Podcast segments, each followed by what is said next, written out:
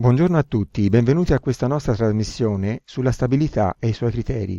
Oggi in questo terzo episodio parleremo di stabilità secondo Nyquist. I documenti allegati cui faremo riferimento in questa trasmissione sono raggiungibili dal feed RSS originario di questo podcast nel dettaglio di questo episodio. Sono qui con noi Monica e Tommaso che ci aiuteranno nella nostra discussione. Nelle precedenti trasmissioni sulla stabilità abbiamo scoperto due metodi, diretto e di root, per determinare se un sistema è stabile. Possiamo accontentarci? C'è necessità di utilizzare ulteriori metodi? Perché? È quello che vorremmo discutere in questo episodio.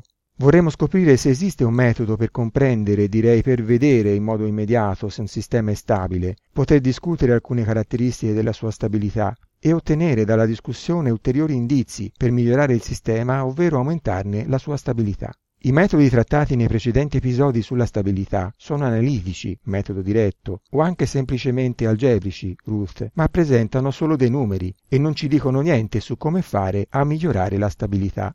Nyquist, vissuto tra il 1889 e il 1976, ha dato nome al cosiddetto criterio di Nyquist per lo studio della stabilità dei sistemi. Il suo metodo, una volta ottenuto il grafico, magari con software come SciCoSlab, che è open source, o MATLAB a pagamento, ci consente di vedere letteralmente se il sistema è stabile.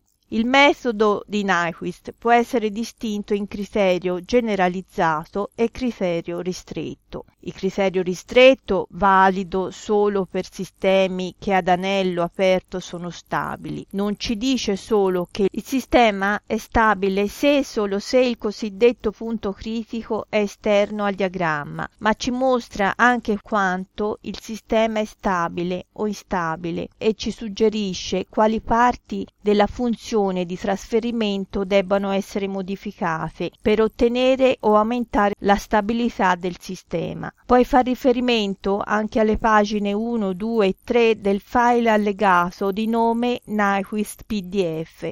Diversamente dagli altri criteri, quello diretto e quello di Ruth, con Nyquist si studia, disegnando un grafico, il sistema ad anello aperto, ma le conclusioni a cui si arriva con la discussione riguardano il sistema chiuso in reazione, ad anello chiuso. Il metodo di Nyquist generalizzato vale invece sempre, e quindi anche nel caso ristretto. La sua formulazione è un po' più misteriosa ed afferma che un sistema è stabile se e solo se il numero di rotazioni in senso antiorario attorno al punto critico è pari al numero di poli a parte reale positiva della funzione di trasferimento trasferimento ad anello aperto. Può essere utile visualizzare alcuni esempi di discussione come alle pagine da 4 ad 11 del documento allegato.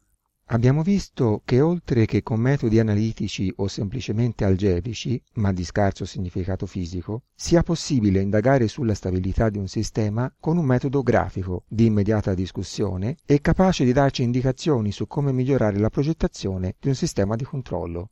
Grazie per l'ascolto e a risentirci.